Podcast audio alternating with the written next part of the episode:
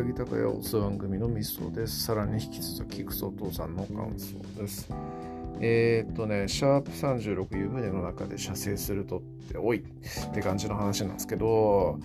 いや、なんかもうダメだな。僕はやっぱね、変態度合いが足りんな。したことないっすね。なんか中学とかの時にやっぱこう、そういう行為を覚えたての頃、でなんかもういつでもこう触っていたい時期とかっていうのがやっぱ男の子はあるわけなんですよね。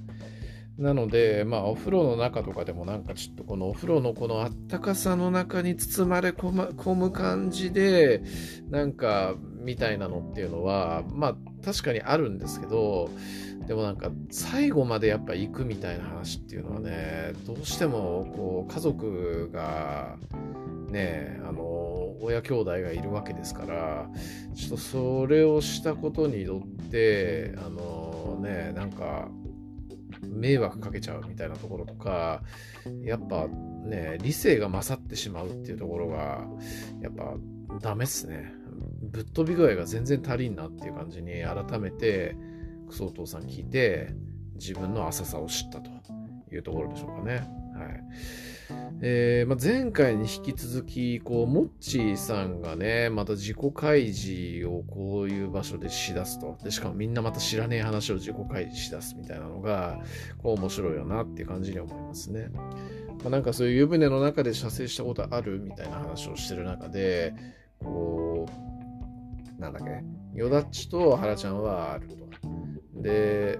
モッチーさんと、こう、敏郎さんはないみたいな話の中で、実は俺あるんだよみたいな感じの話をモッチーさんがしだすっていうね。えー、出落ちかいっていう感じの話ですよね。うん。やっぱちょっとそういうこう、いいよねっていうね。理性よりも、あの、性欲が勝るっていう感じの、その感覚、あの、好きですね。嫌いじゃないじゃなくて好きですね、マジでね。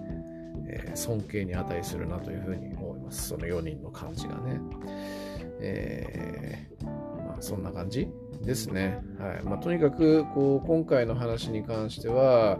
えー、クソお父さんたちがこう湯船の中で射精をした体験をわちゃわちゃと楽しく喋っているのを聞いて自分のぬるさと浅さを知ったというようなそんな回でした。はい。以上です。ありがとうございます。